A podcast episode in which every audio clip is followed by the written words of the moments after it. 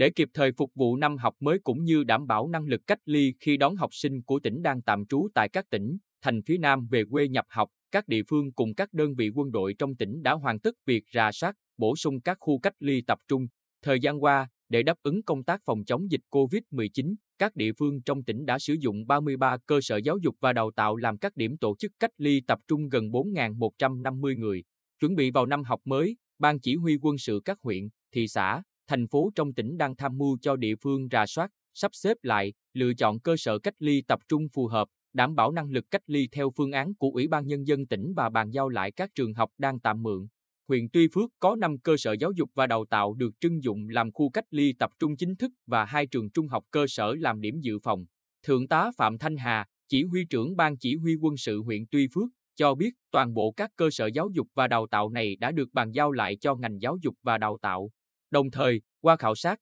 huyện cũng xác định được 3 địa điểm để thiết lập cơ sở cách ly tập trung chính thức với năng lực cách ly 164 người và một cơ sở dự phòng có năng lực cách ly 32 người. Ngày 3 tháng 9, Ban giám hiệu trường trung học cơ sở thị trấn Tuy Phước cũng đã tiếp nhận lại cơ sở vật chất của trường để phục vụ cho năm học mới. Cô Đặng Thị Thu Hương, hiệu trưởng nhà trường, bày tỏ mọi cơ sở vật chất được ngành chức năng bàn giao lại nguyên trạng ban đầu. Nhà trường và phụ huynh cũng rất yên tâm vì công tác vệ sinh môi trường đã được lực lượng chức năng thực hiện rất kỹ. Trước khi học sinh trở lại trường vào ngày 13 tháng 9, chúng tôi sẽ tiếp tục tổng dọn vệ sinh toàn trường để đảm bảo công tác phòng chống dịch cũng như việc dạy và học đạt chất lượng. Tại huyện Hoài Ân, ngày 6 tháng 9 lực lượng chức năng đã tổng dọn vệ sinh khu cách ly tại trường tiểu học Ân Tường Đông, còn khu cách ly tại trường phổ thông dân tộc nội trú huyện sau khi hết đợt công dân cách ly sẽ tổ chức dọn vệ sinh và bàn giao. Đồng thời, huyện cũng đã triển khai thiết lập cơ sở cách ly tập trung lâu dài tại trường trung học cơ sở Ân Hữu.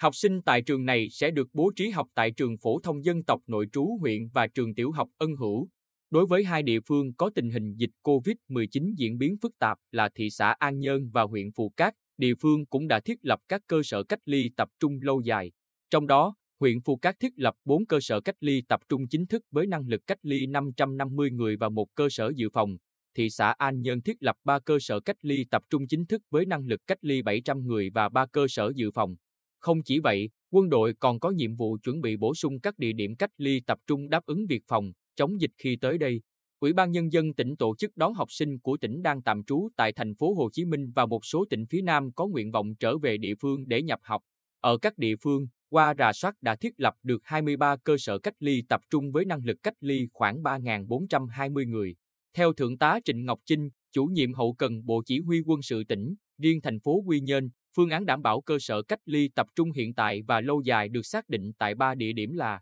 Trường Cao đẳng Bình Định, cũ, Trường Cao đẳng Cơ điện Xây dựng và Nông lâm Trung Bộ, Trường Đại học Quang Trung. Ngoài ra, phòng hậu cần đã đi khảo sát và xác định thêm được 7 địa điểm khác với năng lực cách ly 905 người để đề nghị thành lập khu cách ly tập trung. Đối với Trung đoàn Bộ binh 739, bốn khu cách ly tập trung do đơn vị quản lý thời gian qua liên tục hoạt động hết công suất. Trung tá Lê Anh Tuấn, Trung đoàn trưởng Trung đoàn Bộ binh 739, thông tin, đơn vị đã huy động lực lượng tổng lực dọn vệ sinh, bố trí phòng ốc ở các khu trống và sẵn sàng kích hoạt thêm một khu cách ly mới tại trường Đại học Quy Nhơn để phục vụ công tác phòng, chống dịch. Riêng khung tiếp nhận, quản lý khu cách ly tại trường Cao Bình Định, cũ, đã được tập huấn, nắm vững các quy trình, sẵn sàng thực hiện nhiệm vụ khi kích hoạt bệnh viện giả chiến tại đây. Cùng với phát huy nội lực, Ủy ban Nhân dân tỉnh cũng chỉ đạo Bộ Chỉ huy quân sự tỉnh tham mưu cho tỉnh đề xuất quân khu 5 mở các khu cách ly tại các đơn vị quân đội đứng chân trên địa bàn. Đại tá Nguyễn Ngọc Quý, Phó sư đoàn trưởng sư đoàn bộ binh 31,